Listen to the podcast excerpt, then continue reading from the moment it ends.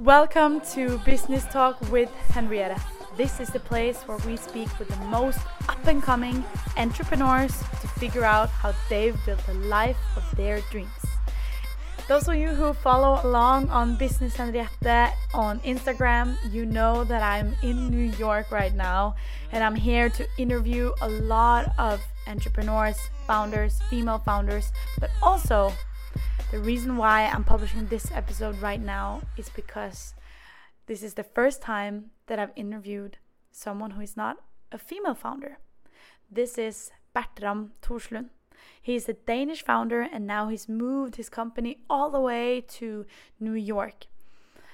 I'm opening up for more genders, more voices, more stories to be told in this podcast because they are all so exciting, important, and I think that both women and men can learn from each other.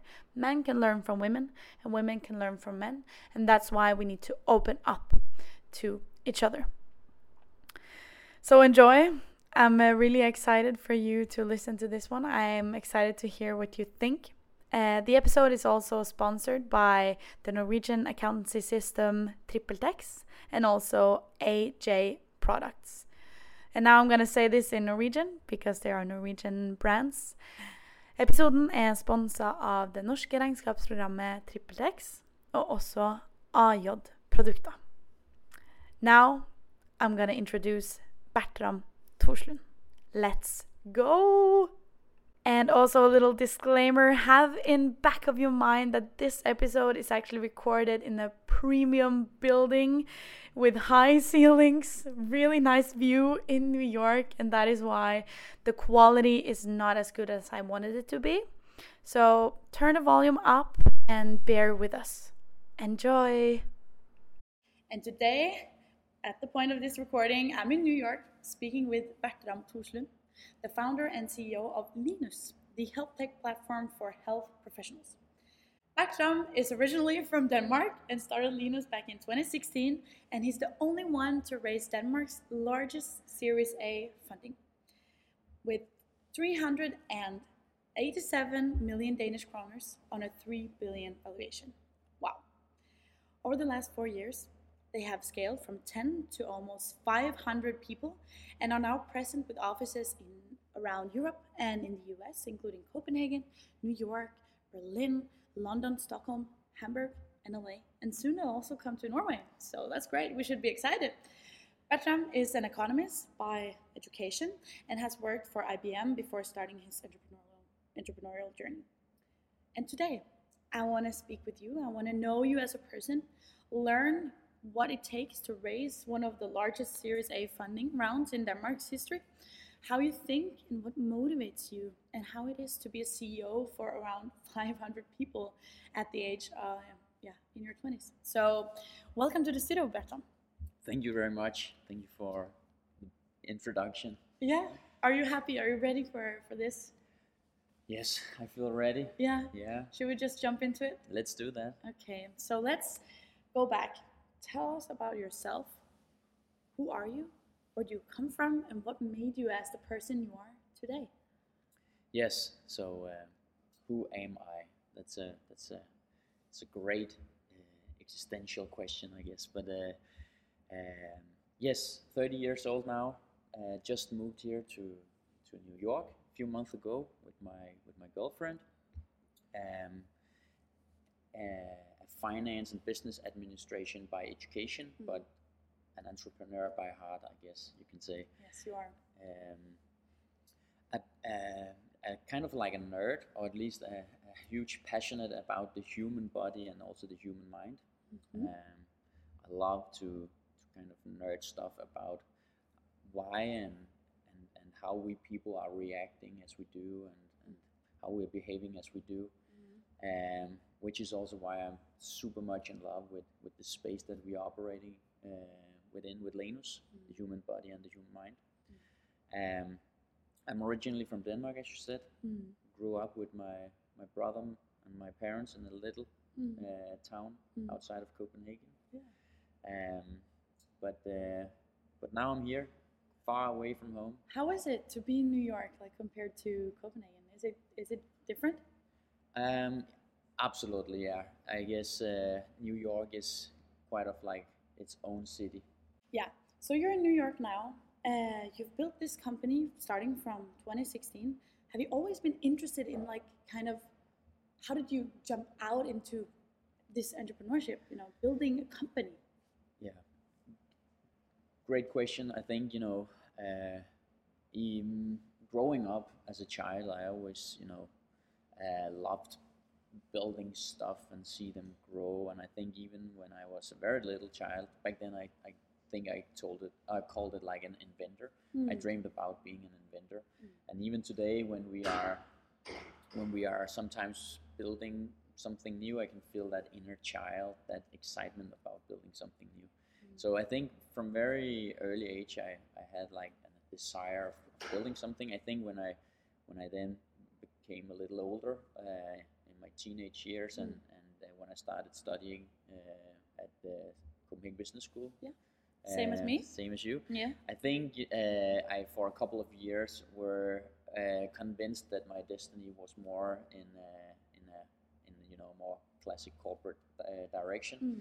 So I started working in IBM as a student assistant, but it didn't took long before I realized that it was a little too bureaucratic for me, and I once again fall in love with the idea of building something myself. So you always wanted to be your own boss? At least being able to pursue my own ideas and building something from scratch. Yeah, exactly. So when you're doing this, like you have come so far from when you started in 2016 up until now, this is a journey. You're 30 years old and you started when you were in your 20s. So what has been the biggest challenge along the way? Like how, tell us about that. Yeah. I think having a podcast about entrepreneurships, I guess you have heard before that it is a roller coaster. So there is challenges all the time, and of course you need to learn to kind of love that. But I guess if you are asking what the biggest challenges has been, then I think there's both some business Lenus related challenges, and then there is some personal inner challenges that I guess most entrepreneurs are facing when they are building a company. Tell us about them. First, the Lenus. Yeah, I mean, one of the largest challenges we had in Lenus was to keep scaling and maintaining our culture during lockdown. We were on a quite steep growth curve of onboarding people, opening up new offices. Yes.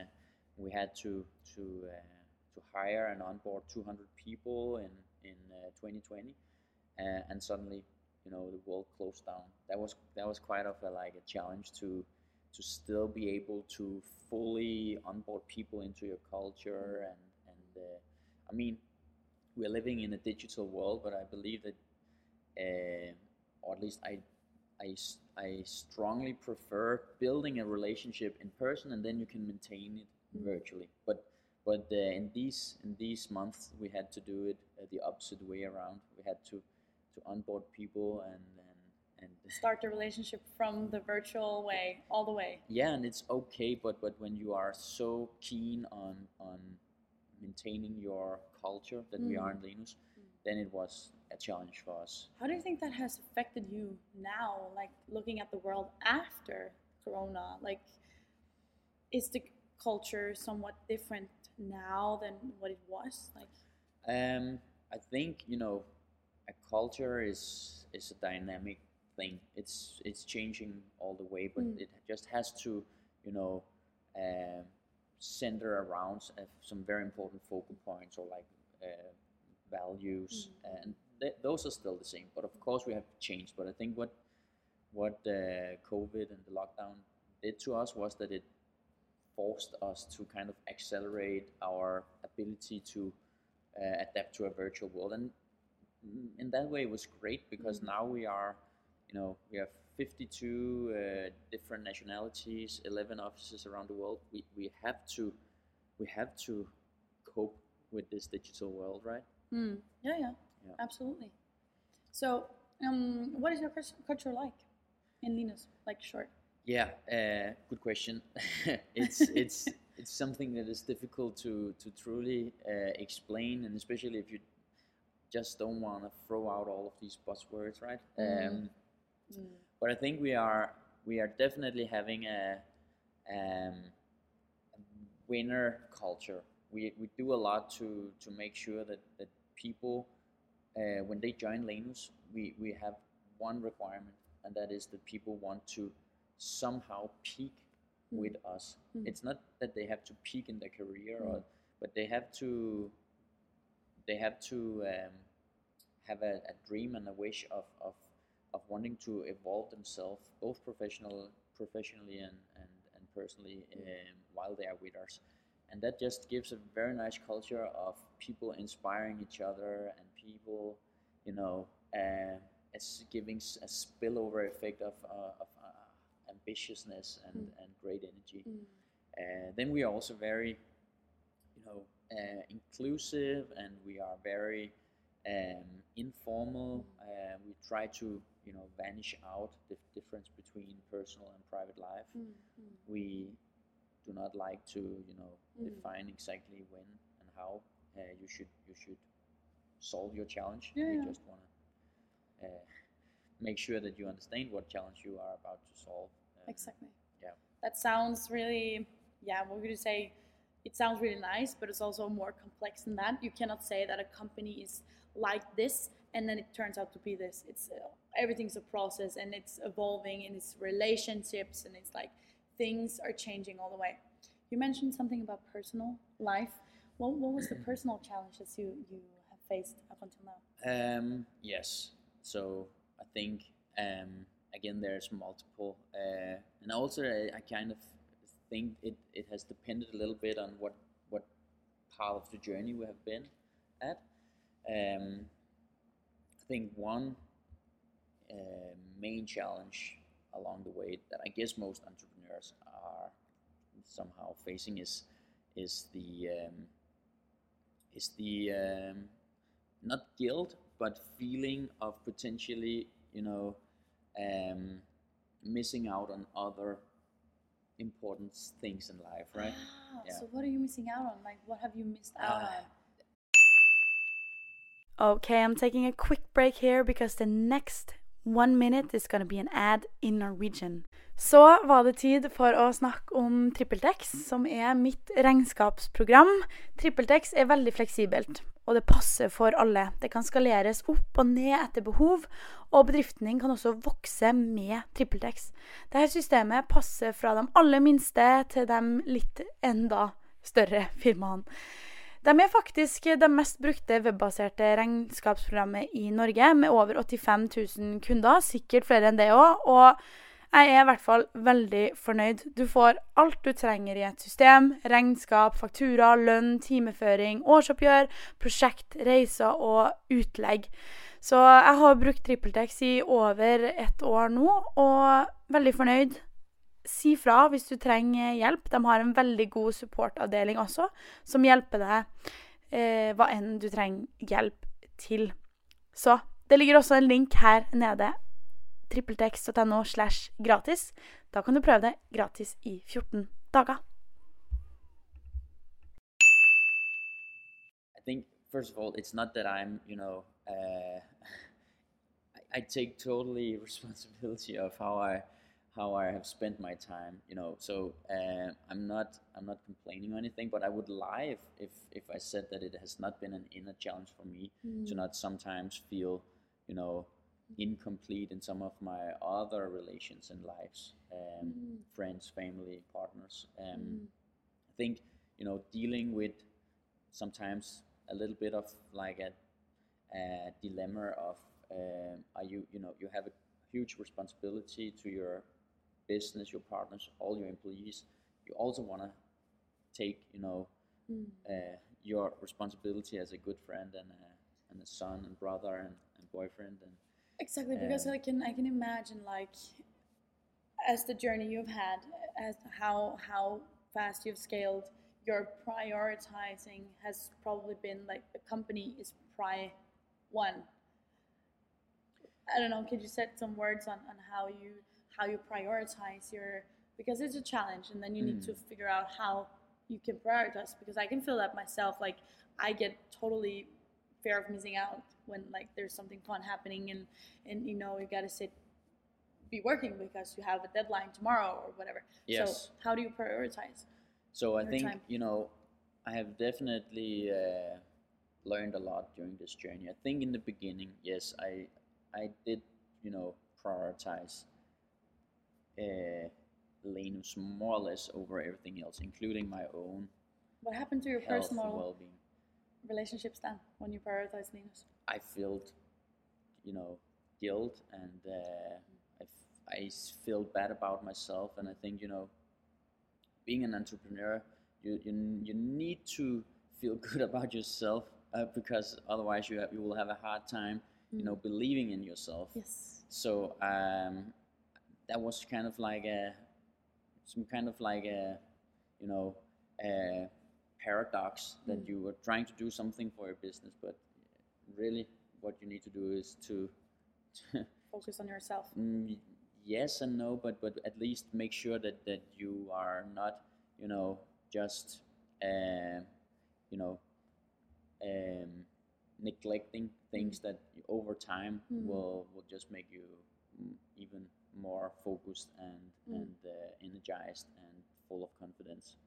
So how do you create that confidence within yourself? That's a good question. I think there's many ways to do it, and I think there's no simple answer to it. But I think for me, I do not personally believe so much in, you know, shouting, you know, self-positive affirmations in the mirror. You can do it. You are the shit. No, I guess that's not what I believe in. It's great if people are, you know, feeling that it fuels them up, but what I believe in is to, you know, keep promises to yourself. You know, do things that makes you proud of yourself. Mm-hmm. I mean, confident. What is confidence? Confidence is that you trust, you know, yourself. Mm-hmm. And when do you trust another person? Mm-hmm. That's when they kind of keep their word. You know, that integrity, that they are doing what they're saying and saying what they're doing. Mm-hmm. When do you trust yourself? I guess it's the same, right? So you have to do what you are saying or thinking, and you need to say what you are doing, and you need, even when nobody is looking, you need to be good.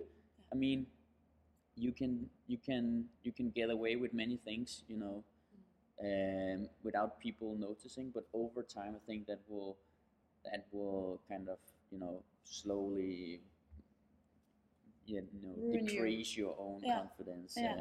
So if you tell yourself that you will wake up tomorrow morning and go to the gym, and you do it, then you will slowly build your self-confidence a little stronger. If you are not, it will slowly go the opposite way around. Exactly, and I also think about like keeping your promises, but also keep your promises over time. Be persistent, do it consistently. So if you say, I'm gonna go to the gym, it doesn't matter if you go to the gym tomorrow and that's the only gym time you have. It's the overtime, like 20 minutes a day. That's enough, instead of doing like 10 hours a day, you know. So I totally agree. Yes. Yeah. A mediocre plan done for a year is definitely beating a perfect plan done for a month. It's so important with persistence. Exactly. Yeah. Yeah. But in general, I think, you know, you just have to make yourself proud, and you know what it takes in your, you know, private relationships and in your professional relationships. If you were to bet on another entrepreneur, I guess you would bet on the one that you know, felt was most. Yeah. It's about trusting yourself and just do it. Yeah. But how do you get motivated? How do you motivate yourself to wake up every day in the morning? Yeah, that's also a good question. Thank you. It's very good, deep questions. Yeah. Yeah. So how do I get motivated? I think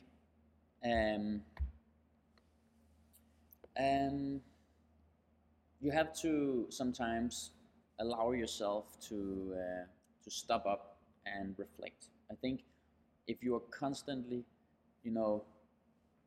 looking forward and just having, eyes on the prize and are never reflecting, then you will always compare yourself to what your target is like, what is your vision like, and then you will always feel, that you are shortcoming to that because you're not there yet. So you will constantly find yourself behind. But if you stop up and you reflect on where did I start, then you will constantly be, above where you started, and you will. At least that fuels my energy a lot and my motivation a lot to remember to look at progression more than just the end goal. Yes, exactly. So you have had a lot of progression. Okay, I'm taking one more break for 1 minute. I'm going to talk about AJ Products in Norwegian again. Ja, da vil jeg stolt snakke om min nye sponsor, nemlig AJ Produkter. AJ Produkter, det et imponerende selskap som har I all sin drift vært familieeid, og det står det stor respekt I. De har bygget seg opp siden 70-tallet, og nå de I 19 land. AJ Produkter selger alt fra kontormøbler, butikkmøbler, innredning til konferanser, garderober og til og med møbler til skoler. De har faktisk alt hva du kan tenke deg til kontoret. Og mange tror at AJ Produkter produserer varer utenfor Europa, men det her stemmer faktisk ikke. De har mange varer produsert I Europa I høy kvalitet, og mye også egenprodusert. Hos AJ-produkter så får man mye for pengene. Prisene, de fornuftige, så hvis du på utkikk etter nye kontormøbler, eller bare en enkel oppbevaringsboks, et skap, eller heve-senkebord til hjemmekontoret, så lover jeg det. AJ-produkter, de har så mye på hjemmesiden deres. Så det bare å gå inn og sjekke ut hva de har. Jeg har lagt til en link til hjemmesiden deres her I beskrivelsen, og du... De leverer faktisk til hele Norge. And now I want to go a little bit more into the things you've actually done. Like you have raised Denmark's history's largest Series A funding. You've expanded to all these countries. So many employees. How? We need some more fundraising tips because 2% of the funding goes to female entrepreneurs in the world. That's insane. We need to change that. Absolutely. So. Now, give us all the goods, give us all the gold. How do you fundraise? So do you have any fundraising tips and how have you done the fundraising process? Yes, yeah, I think, I think the fundraising landscape is very interesting. I think my number one piece of advice would also be for everyone else to fall in love with the idea of trying to understand fundraising. I mean, when you are going into a relationship with anyone else, or if you are making a partnership, if you are a skilled salesperson, you try to understand, your potential partner, or your potential buyer. Try to understand, where are they coming from, what's important for them. People, they often just stay on their, their lane, and they pitch and they answer questions, and without truly understanding why are they getting the questions they are, try to understand what will an investor potentially think of you, what concerns might they have, what is important for them. They're having responsibility and a job as well. They are having limited partners investing in them, asking them to invest their money. If you understand them and where they're coming from and what their concern could be like, you will have a much more easier time, answering the right questions, making sure to lower their concerns about a potential topic. So how was your fundraising process? How long did it take and how did you set it up? Did you structure it in some kind of way? That might potentially be my advice number 2, that is to prepare. I guess I spent 8% of my time preparing. 80%? 80%, yeah. And then the final, 20% of actually pitching and talking to investors and closing the deal. I think during those 80% preparation time, I was, researching. I was trying to understand, what are they asking about and why and trying to also make sure that you are talking to investors who you believe you can have a great long-term relationship with. I think advice number 3 is to, I just said prepare, but maybe you should start with spending 10% of your time just throwing yourself at it, pitching, and then you should definitely not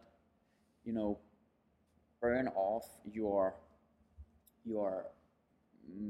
key priority investors in the beginning. You should maybe talk to some of those that is okay not to close the deal with, because you won't probably not close the deal with the first one you talk to, but what you should use the first few conversations to is to just collect intel, understand what they will be asking about.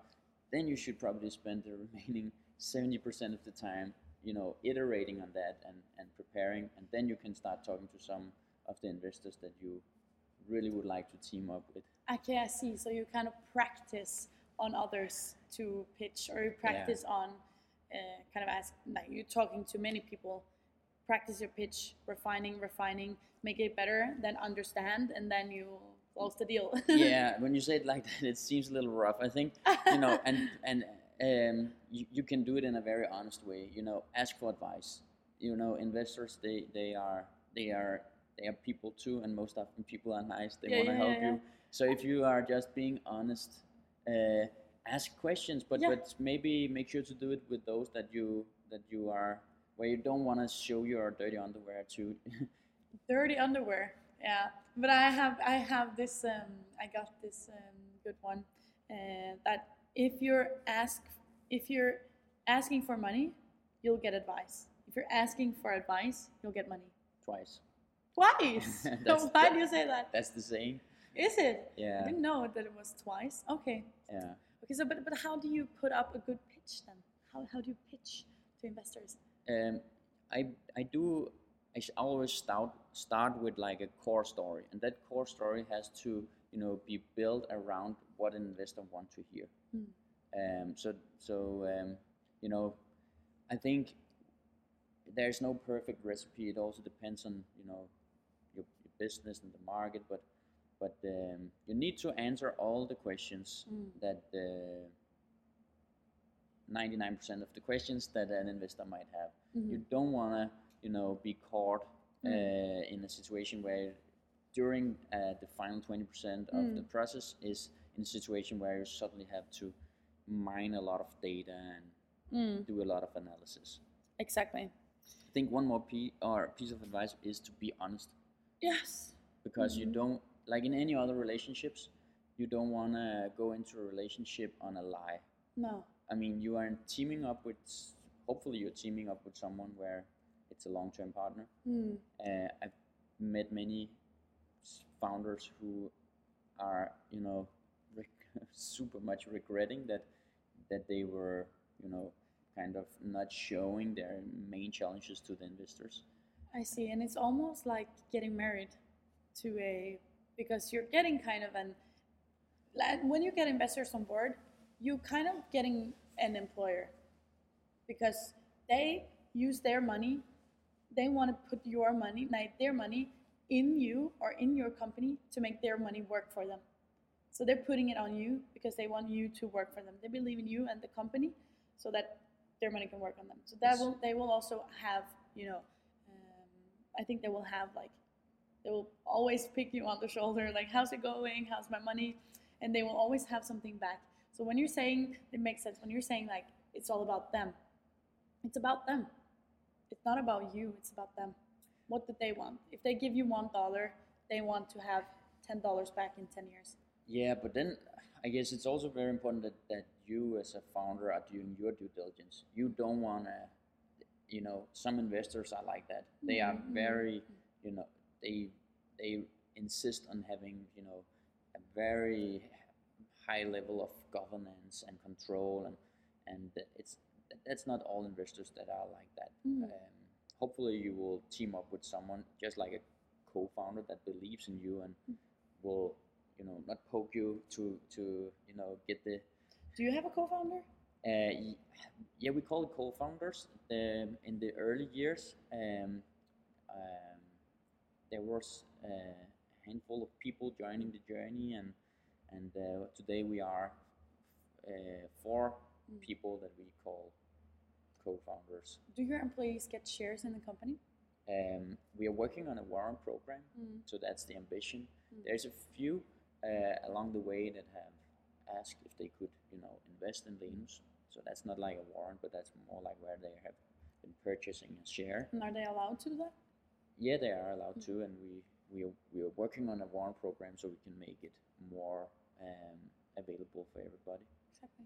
But how do you kind of, like, how do you negotiate a good deal then? How do you negotiate with investors? Because there was one thing I wanted to say before we continue, because I think there's like this stigma around founders being kind of desperate around investors. So like, if there's an investor that is interested, that want to put their money on you, that's like, yes, that's amazing, because it's like scarce resources. So that like, if there's one interested, and they don't care about how that investor is, or if they're the same values, or if they're even have the same experience as they need.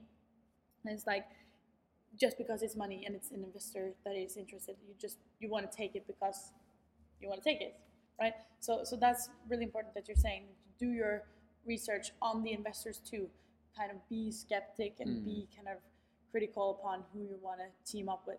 Yes. But my question was not about that. That was just a side note, and cheers to you. How do you negotiate? It can sound a little cocky, and it should cocky. Not. But it can sound a little cocky, but yeah. I do not see myself negotiating with investors. I think you said it before that it's like getting married, right? Are you negotiating with your potential partner? I guess not. No, you are. No, I'm just negotiating who's going to clean, who's going to take out of the washing machine and stuff. You are aligning on a few key things. Yes, exactly. But it should not be, you know, where you are pitching and desperate and are negotiating too much. But of course, then again, you have to negotiate on a few key terms. But you know, you need to make sure that the investors, you know, are confident in you and believing in you, and are not only you, but also your idea and your concept. Exactly. So what about, I think there's a difference between, like, do you have any advice for female entrepreneurs who's raising money? Yeah, I think, you know, overall, they might be the same. You know, they might be generic, but there might be a few more for female founders and entrepreneurs. Come on, let us know. And I think it's very unfortunate that it has to be this way. But I think female founders need to make sure that they are not wasting their time talking to investors that might still be, you know, thinking very conservatively about stereotypical traits of a founder. You said it before, only 2% of fundraisers are done by female founders. I don't know what it looks like in Denmark and Norway, but around 36% of all founders in the US are females. So it's not a question about the pipeline, right? There is so many brilliant female founders, so why are they not getting enough funding? Yeah, what is your answer to that question? Like, why do you think it's so? I don't have you know, any good answer, but when I talk to other female founders, their hypothesis is that some investors are, you know, wrongly thinking about some stereotypical traits of what it takes to be a founder. So some of the female founders I've talked to, they say that they are being questioned a lot about their aggressiveness or competitiveness and, you know, stuff like that. So my advice for female founders is to make sure that they do not waste their time talking to investors and funds that might think like that, right?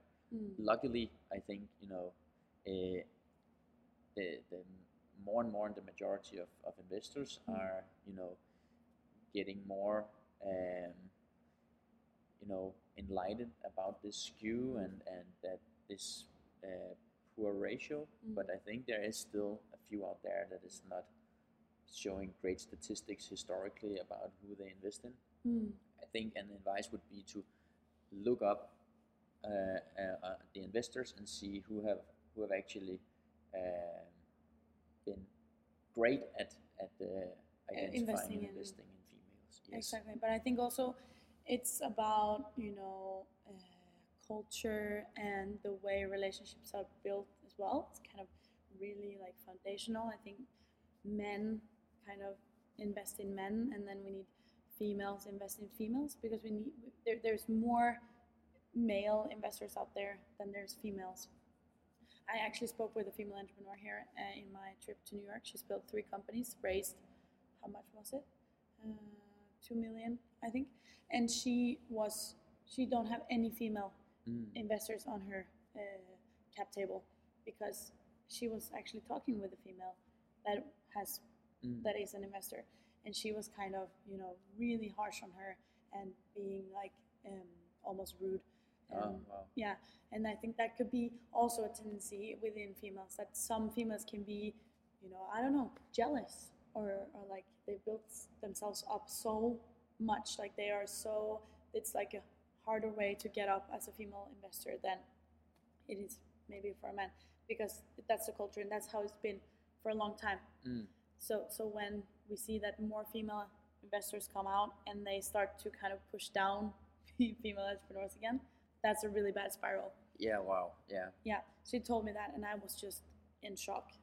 So you know, there's a lot of different dynamics here and there's no answer. This is just me reflecting. I don't know, I don't have the answer, you don't have either, but we can talk about it, open the discussion and make people reflect on how they're acting. Yes. Yes. What's your biggest dream? Oh, one more of those big questions. I think, you know, for Lenus, and that is your, you know, also part of me, a huge part of me. The biggest dream is to, you know, democratize accessibility to living a healthy and happier life. It motivates me so much to, you know, to see when we're doing, you know, research on how people are feeling before and after working with a lifestyle coach. Yeah. And I think there is so much more to do. You know, the world is unfortunately becoming more and more unhealthy, and you know, depression rates and lifestyle diseases are, you know, the rates are going through the roof, right? And we have never had more information about living healthy, and we have never invested so much in the healthcare system, but still we are living, you know, worse and worse. So that is a dream to try to, you know, revert that trend, and also to try to break down some of the, you know, considered, you know, walls between the fragments of mental and physical health. We have an agenda in Lenus to try to accelerate, you know, the understanding and adoption of a more holistic perspective on health. I think, you know, physical health is very often a product of your mental health, and the opposite way around too. So that is a dream for me with Lenus. So we all have one body. We have the mind, we have the soul, we have the muscles. So we need to keep everything intact to have a good health. So what is like the plans going forward then, like seeing in like 1-5 years forward with Lenus? Yeah, so many things are cooking, and we have some different North Stars that we are running towards. We will keep expanding. Now we are slowly going into Norway. We are also opening up in other countries. We also want to go to the East. I mean, we have a global vision, so we need to be global present, right?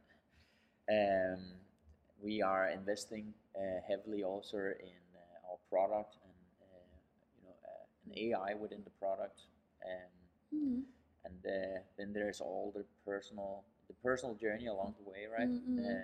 How does the product work, really? Like, shortly, how does like the business model work for Lenus? Yeah, so one of the fundamental issues with the global health is that there is an imbalance between supply and demand. There's so many people needing someone to help them living a healthier life. Health is not, something that has to be fixed. It's something that has to be lived, maintained. Yeah, and lived, and it's a lifestyle, and your habits, your lifestyle is the sum of your habits, and changing a habit can be difficult, I guess we all know. So it can help you a lot to have a coach, who can help you, guide you, changing your habits. But unfortunately, having a coach has historically just been, a luxury for the few, those that can afford it, and those that, might live close by a coach. So that's some of the barriers we are trying to break down. So we try to empower coaches to scale their impact and the number of people they can help. We do that by providing this intelligent platform that can help them work more effectively, but without,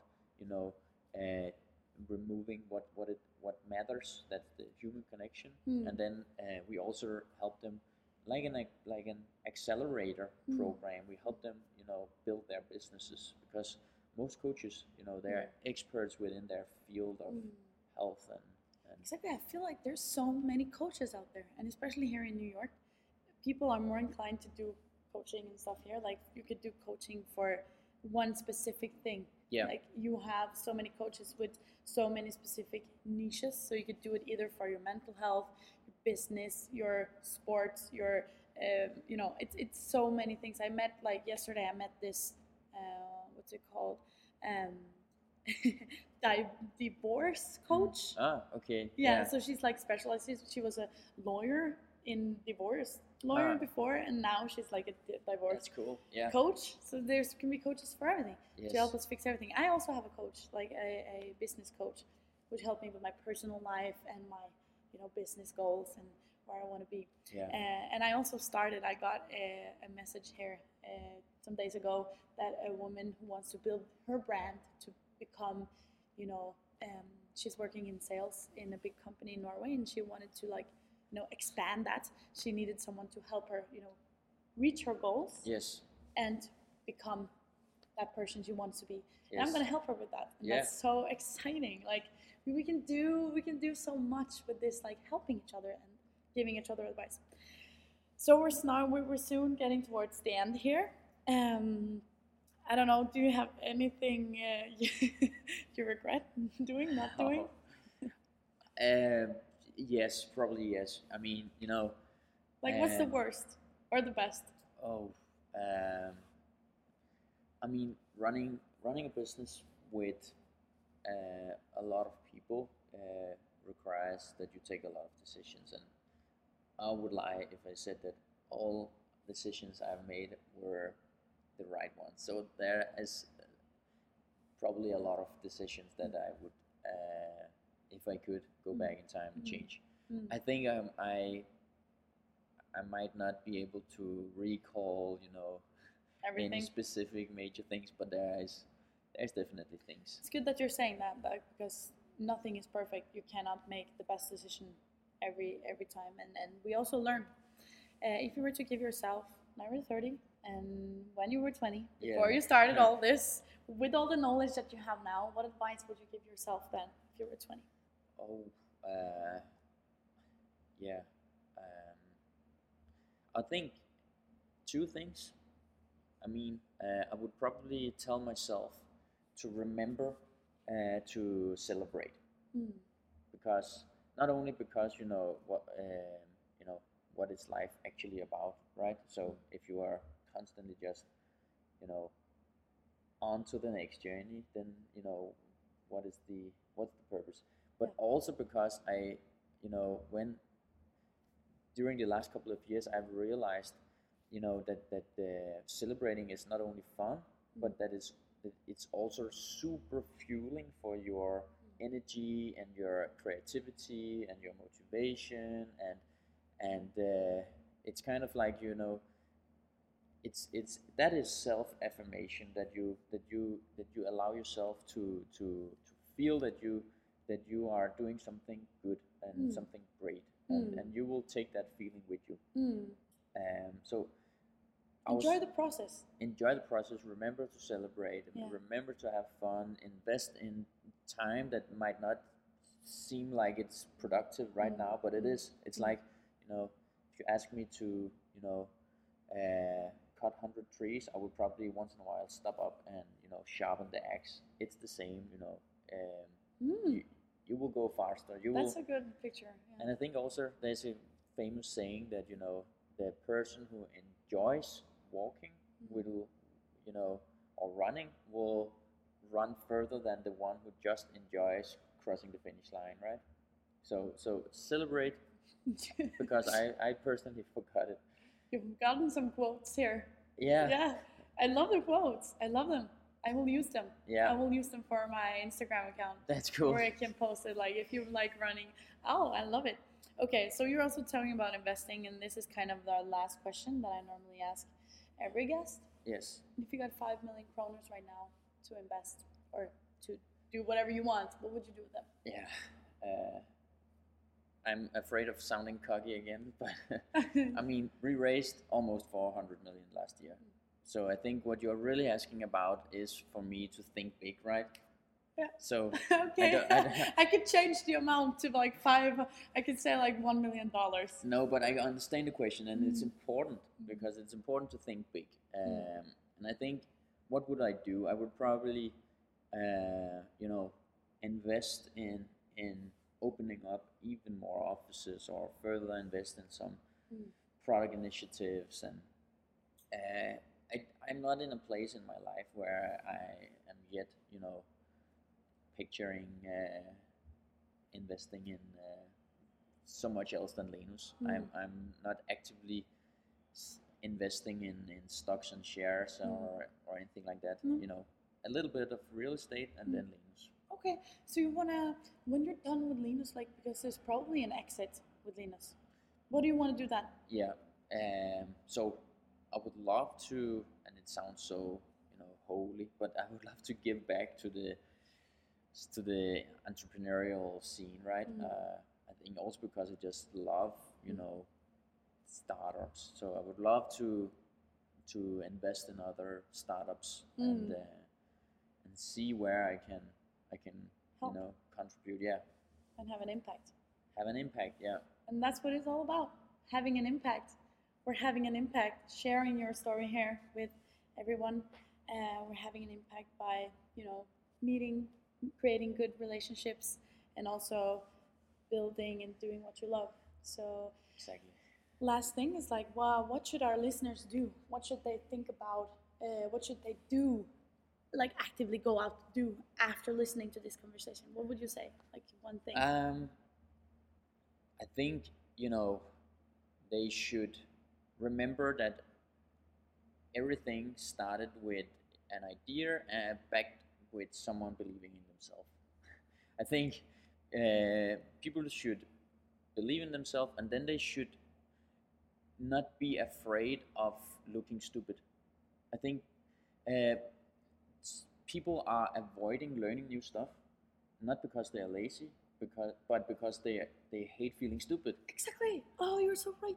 So, and I think if you can find a way to don't care about that little bit of time where you feel stupid, because all skills and lives has to be thought. If you can learn that, and also if you can have confidence and, you know, a good idea, then I think you can come a very long way. Those three things are key. Definitely, it is key, and it's also about like, don't be afraid to look stupid, because if you're going to build great things, you need to kind of get out there and do something that not everyone does. Yes. So that's the thing you're going to do. Don't go out and be stupid. Yeah, please. Please do so. You'll learn so much. Yeah. Bertram, thank you so much for joining us today. It was a pleasure speaking with you. Thank you. Yeah, and thank you for inviting me here to New York. Of course. It was so nice. So guys, we'll see you in the next episode. Bye. Bye.